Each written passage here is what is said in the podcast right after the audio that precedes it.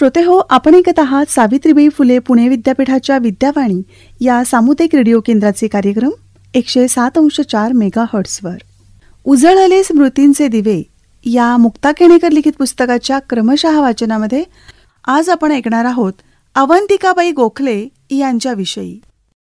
सावित्रीबाई फुले यांच्याबद्दल आपल्याला अपार आदर वाटतो. त्या तेव्हा होत्या म्हणून आम्ही आज आहोत. सावित्रीबाई फुले आनंदीबाई जोशी ताराबाई मोडक कमलाबाई हॉस्पेट अनुताई वाघ.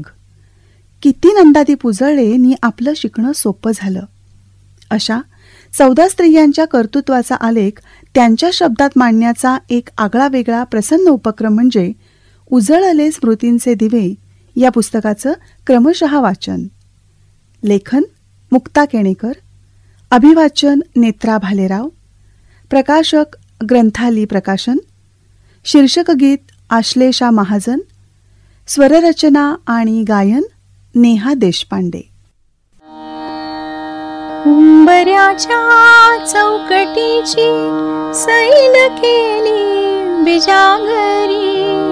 उंबऱ्याच्या चौकटीची सैल केली बिजागरी. फटी फटीतून आत आली तिरी सोनेरी फटी फटीतून आत आली तिरी सोनेरी धुळाक्षरे उजळता विरयुगांचे अज्ञान धुळाक्षरे उजळता विरयुगांचे अज्ञान कडी कोयंड्या मधून झाली मोकळी तहान कडी कोयंड्या मधून झाली मोकळी तहान अंगणात काटे कुटे शेण दगडांचा मारा. अंगणात काटे कुटे शेण दगडांचा मारा. त्यास लंघून मांडला ज्ञान क्रांतीचा पसारा. त्यास लंघून मांडला ज्ञान पसारा। अशा सावित्रींचे हात धरी स्वातंत्र्य समता। अशा सावित्रींचे हात धरी स्वातंत्र्य समता। स्मृती दिवे उजळती नव्या स्मृती दिवे उजळती नव्या वाटावही वाटा. उंबऱ्याच्या चौकटीची सैल केली बिजागरी. उंबऱ्याच्या चौकटीची सैल केली बिजागरी फटीतून आत आली तिरीप सोनेरी. फटी फटीतून आत आली तिरीप सोनेरी.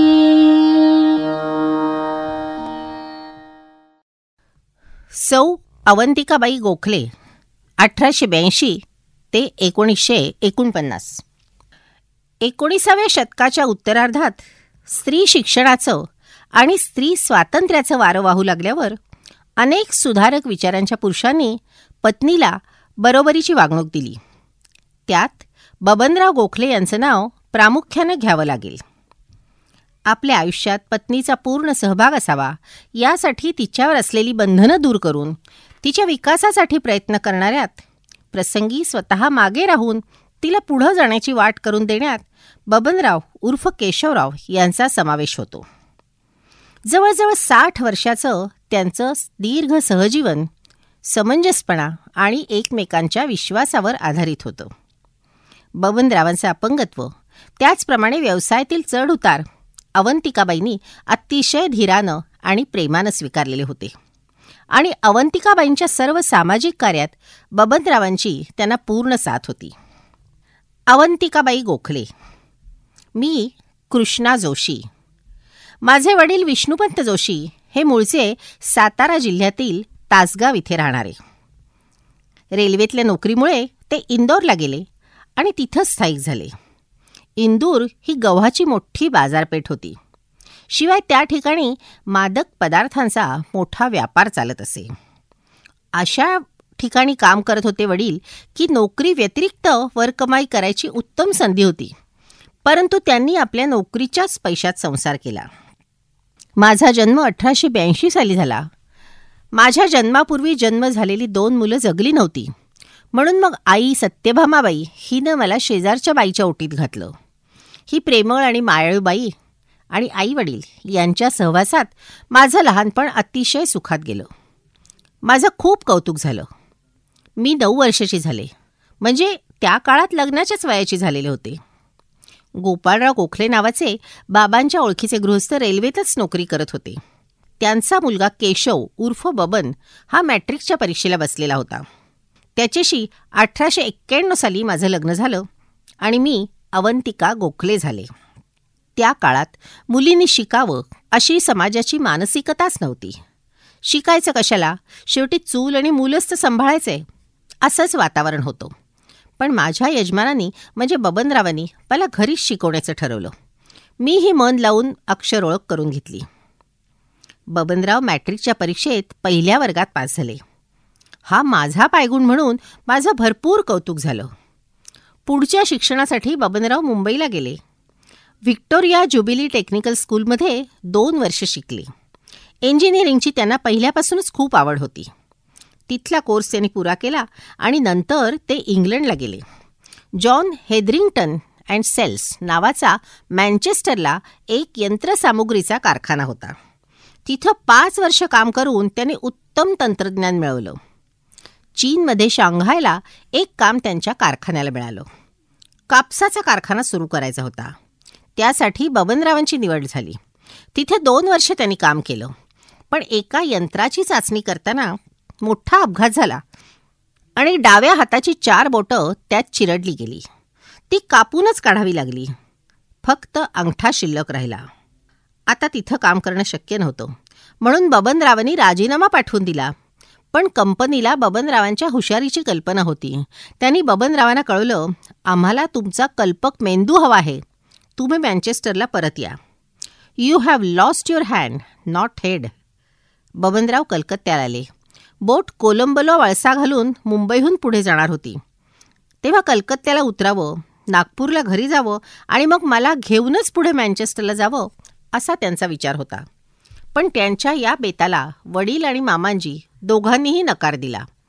मला पाठवायला ते तयार नव्हते. तेव्हा मग बबनरावनी ती नोकरीच सोडली. माझा सहवास त्यांना महत्त्वाचा वाटत होता. हे माझं भाग्यच म्हणायला हवं. त्यांचा हा निर्णय म्हणजे माझ्या आयुष्यातला सुवर्ण क्षण होता. त्यातूनच त्यांचा मोठेपणा सिद्ध होत होता. याशिवाय आणखीन एका बाबतीत मी भाग्यवान होते. मुलांना मित्राप्रमाणे वागवावं आणि सुनेला मुलीप्रमाणे वागवावं हे सासऱ्यांनी प्रथम आचरणात आणून दाखवलं. बबनराव इंग्लंडला गेल्यावर त्यांनी स्वतः मला इंग्रजी शिकवायला सुरुवात केली. सुरुवातीला सोपी इंग्रजी पुस्तकं वाचायला शिकवली. त्याचबरोबर इंग्लंडला जे पत्र ते पाठवायचे त्यात दहा ओळी तरी मी लिहिल्या पाहिजेत असा त्यांचा आग्रह असे. माझ्या शेजारी सप्ते नावाचे हेडमास्तर राहायला आले. त्यांच्याकडून मी इंग्रजी शिकले. सासऱ्याने दिलेल्या इंग्रजी कादंबऱ्या वाचायच्या.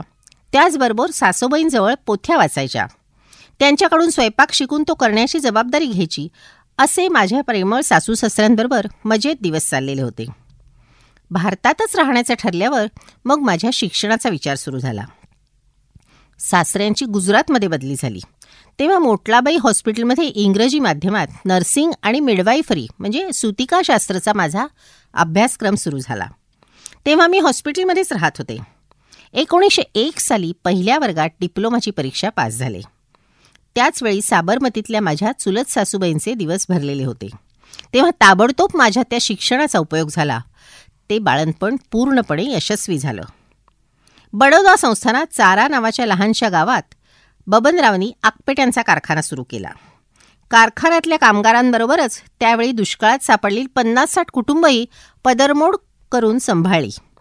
मी कामगारांची आणि त्या निरश्रित मुलांची काळजी घेत होते. त्याचबरोबर कारखान्यातली कामाची माहिती करून घेऊन त्या व्यवसायातही मी मदत करायला सुरुवात केली.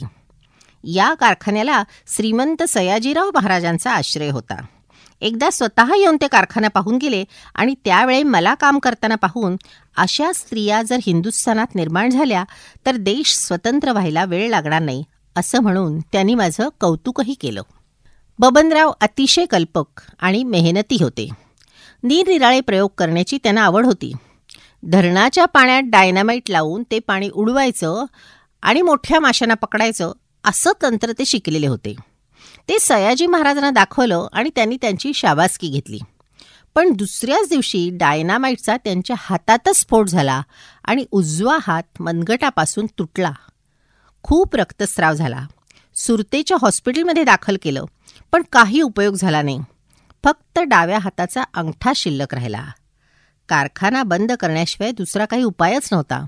पण निराश न होता डाव्या हाताच्या अंगठ्याच्या जोरावर त्यांनी हळूहळू सगळी कामं करायला सुरुवात केली आणि त्यात ते यशस्वी झाले. मुंबईला येऊन विलायतेहून यंत्र मागवायची आणि ती भारतात विकायची असा नवीन व्यवसाय त्यांनी आता सुरू केला. माझा त्यात सहभाग होताच. त्याचबरोबर स्वतःचा नर्सिंगचा व्यवसाय बी सुरू केला. मुंबईत प्लेगची साथ आली तेव्हा माझ्या या नर्सिंगच्या शिक्षणाचा उपयोग केला होता. आता मला दरमहा तीनशे रुपये मिळत होते. या आर्थिक स्वावलंबनाने माझा आत्मविश्वास वाढला. सासरे निवृत्त होऊन आमच्याकडेच राहायला आले. अजिबात शिल्लक नव्हती. धाकट्या दिराचं शिक्षण पूर्ण होऊन त्याचा संसार थाटायचा होता. तेव्हा आपल्याला मूल न होऊ देता धाकट्या दिरालाच आपला मुलगा समजून त्याची सर्व जबाबदारी घ्यायची असा निर्णय आम्ही दोघांनी एकमताने घेतला. इचलकरंजीच्या राणीसाहेबांना सोबत म्हणून इंग्लंडला जाण्यासाठी मला विचारलं तेव्हा बबनरावांनीच आग्रहानं मला पाठवलं. इंग्लंडला जाता जाता वाटेत काही दिवस मला पॅरिसला राहण्याची संधी मिळाली. इंग्लंडच्या मुक्कामात मी जाणीवपूर्वक इंग्रजी सुधारलं. तिथला जीवनक्रम शिक्षण पद्धती समाजासाठी काम करणाऱ्या संस्था या सर्वांचा परिचय करून घेतला. माझा दृष्टिकोन व्यापक होण्यास त्याची मला खूप मदत झाली. इथेच नामदार गोपाळकृष्ण गोखले आणि सरोजिनी नायडू या भारतातल्या दोन थोर नेत्यांची ओळख होण्याचा योग आला. या सर्व प्रवासाची तपशीलवार रोजनीशी मी मासिक मनोरंजनाच्या अंकात लिहिली. मुंबईला आल्यावर गोपाळराव देवधर यांच्या मार्गदर्शनाखाली सेवा सदन या संस्थेत मी इंग्रजी शिकवू लागले. शाळेत शिकवत असतानाच आजूबाजूच्या जगाचं मला दर्शन होत होतं. लालबाग परळच्या कामगार वस्तीची ओळख झाली. त्यांच्यासाठी काही शेठ व्यापाऱ्यांकडून मिळालेल्या देणग्यांमधून शिशु संगोपनगृह सुरू केलं.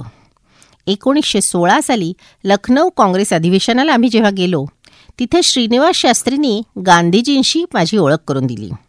त्यांच्या व्यक्तिमत्वाचा माझ्यावर परिणाम झाला. आपणही समाजासाठी काहीतरी सेवा करावी असं वाटू लागलं. साबरमतीच्या आश्रमाला भेट द्यावी अशी विनंती मला करण्यात आली. तेव्हा मी साबरमतीला गेले आणि गरज पडेल तेव्हा मी तुम्हाला हाक मारीन. तेव्हा मात्र नाही म्हणू नका असं गांधीजी मला म्हणाले. आणि चंपारण्यासाठी ठक्कर बापा यांच्या आधी येण्यासाठी निरोप पाठवला. तेव्हा आम्ही दोघंजणं बिहारला गेलो. चंपारण्यामधलं काम अतिशय अवघड होतं. चंपारण्याचा बराच भाग बेतिया राज्यात समाविष्ट होता. या राज्याला पैशाची अडचण आली तेव्हा गोऱ्या मळेवाल्यांनी इंग्लंडमधून त्यांना कर्ज मिळवून दिलं आणि त्या बदल्यात निळ पिकवण्यासाठी योग्य असलेली सर्व जमीन आपल्या ताब्यात घेतली. तिथं कष्ट करत असलेल्या मूळ शेतकऱ्यांनाच हुसकवून लावलं.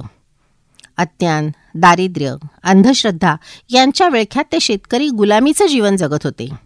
मी बिहारला बढहरवा गावात सहा महिने मुक्काम केला. मुलांचं शिक्षण प्रौढ माणसांचं शिक्षण रोगराईचं निर्मूलन त्यासाठी करावी लागणारी स्वच्छता अंधश्रद्धा याचबरोबर त्यांच्यात आत्मविश्वास निर्माण करणं अशी अनेक कामं करायची होती. मी प्रथम मुलांच्या शाळेपासून सुरुवात केली. रात्र शाळेत प्रौढ पुरुष शिकू लागले. बबनरावांनीही देवदास गांधींच्या मदतीनं स्वच्छतेचं काम सुरू केलं. आमच्या या सगळ्या प्रयत्नांना यश येऊन गावाचं स्वरूपच पालटलं. सर्व गाव मला मा म्हणून ओळखायला लागलं. याच काळात महात्मा गांधींचं चरित्र लिहिण्याचं काम सुरू केलेलं होतं. एकोणीसशे सतरामध्ये ॲनी बेझंट यांच्या अध्यक्षतेखाली कलकत्ता येथे काँग्रेसचं अधिवेशन होतं. तिथं लोकमान्य टिळकांची भेट झाली. आपण माझ्या या पुस्तकाला प्रस्तावना लिहावी अशी मी त्यांना विनंती केली आणि त्यांनी प्रस्तावना लिहिली. एकोणीसशे अठरा साली मराठी भाषेतलं हे पहिलं गांधीचरित्र प्रकाशित झालं. तरुणांनी सैन्यात भरती व्हावं आणि युद्धाचा उपयोग लष्करी शिक्षण म्हणून करून घ्यावा या उद्देशानं लोकमान्य टिळकांनी नाशिकला प्रांतिक परिषदेचं अधिवेशन भरवलेलं होतं. नामदार श्रीनिवास शास्त्रींनी सुचवल्यामुळे मी आयुष्यातलं पहिलं भाषण तिथं केलं. समोर तीन चार हजार श्रोत्यांचा समुदाय. व्यासपीठावर श्रीनिवास शास्त्री लोकमान्य टिळक दादासाहेब खापर्डे यांच्यासारखी मान्यवर मंडळी उपस्थित होती. अशा त्या वातावरणात मी वीस मिनिटं भाषण केलं. ते इतकं प्रभावी झालं की श्रोत्यांनी टाळाच्या कडकडाटाने पसंतीची पावती दिली. त्याचबरोबर महाराष्ट्राची सरोजिनी देवी अशा शब्दात लोकमान्य टिळकांनी माझं कौतुक केलं. जमेल तशी धडपड चालू होतीच. एकोणीसशे अठरामध्ये हिंदू महिला समाजाची स्थापना केली. स्त्रियांचं संघटन शिक्षण आणि स्वदेशी त्याचप्रमाणे अर्थशास्त्राचा प्रसार हे त्यामागचे उद्देश होते. सुरुवातीला एक वाचनालय सुरू केलं. पण त्याला फारसा प्रतिसाद मिळाला नाही. तेव्हा मग मी दुसरा मार्ग स्वीकारला. स्त्रिया वाचनालयात येत नव्हत्या वाचत नव्हत्या हे लक्षात आल्यावर मी मैत्रिणींच्या मदतीनं घरोघरी जाऊन पुस्तकं वाचून दाखवायला सुरुवात केली. शिवणकाम शिकवलं स्वच्छतेविषयी निरोगी राहण्याविषयी माहिती दिली. प्रत्यक्ष सेवा केली आणि ह्याचा परिणाम चांगला झाला. सभासद वाढले संस्थेला स्वतःची जागा मिळाली. शिक्षणाच्या कामासाठी प्रांतिक सरकारकडून ग्रँटही मिळाली. संस्थेतर्फे एक व्याख्यानमाला आयोजित केली. त्यात पंडित मदन मोहन मालवीय महात्मा गांधी लोकमान्य टिळक डॉक्टर कुर्तकोटी अशी समाजमान्य नेत्यांची व्याख्यानं झाली. विशेष म्हणजे केवळ स्त्रियांसाठी केलेलं हे लोकमान्यांचं पहिलं भाषण होतं. त्यांच्या निधनानंतर संस्थेने बंगालमधल्या प्रसिद्ध कार्यकर्त्या आणि नेते यांच्या अध्यक्षतेखाली दुखवट्याची सभा घेतली. त्या सभेला ओसंडून वाहणारी स्त्रियांची गर्दी होती. समाजातर्फे हिंद महिला नावाचं एक साप्ताहिक दोन वर्ष प्रकाशित केलं. गांधी आणि टिळक या दोन्ही विभूतींचा मार्ग जरी वेगवेगळा असला तरी माझ्या दृष्टीने मला त्या दोन्ही वंदनीय होत्या. म्हणूनच टिळक स्वराज्य फंडासाठी मी स्वतःचे सोळाशे रुपये तर दिलेच पण संस्थेतर्फेही चार हजार रुपये दिले. संस्थेत सूतकताईचे वर्ग होत.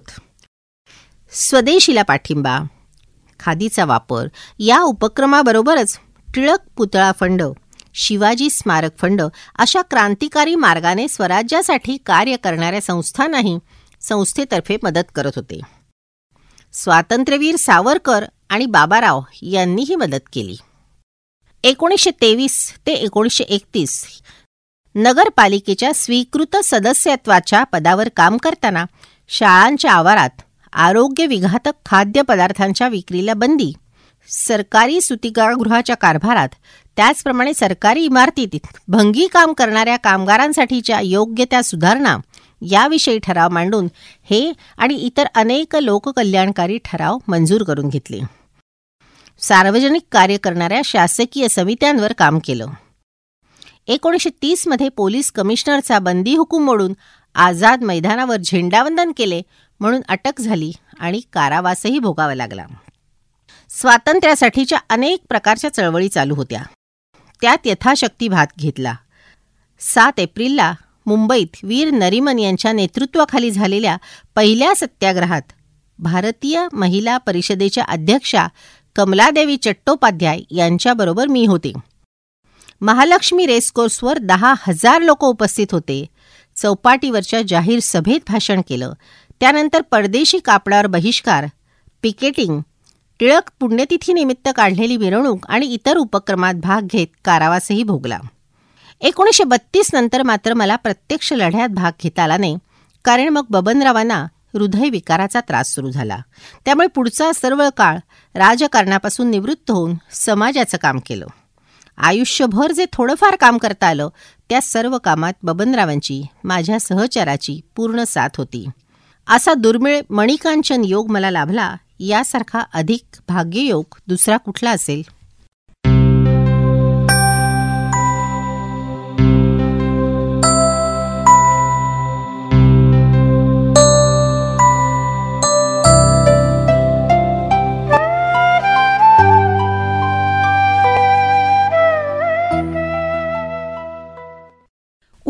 स्मृतींचे दिवे.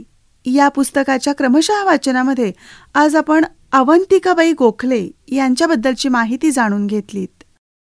लेखन मुक्ता केणेकर अभिवाचन नेत्रा भालेराव प्रकाशक ग्रंथाली प्रकाशन शीर्षक गीत आश्लेषा महाजन स्वररचना आणि गायन नेहा देशपांडे निर्मिती सहाय्य स्वाती बन्नी आणि सादरकर्त्या श्रीयोगी मांगले.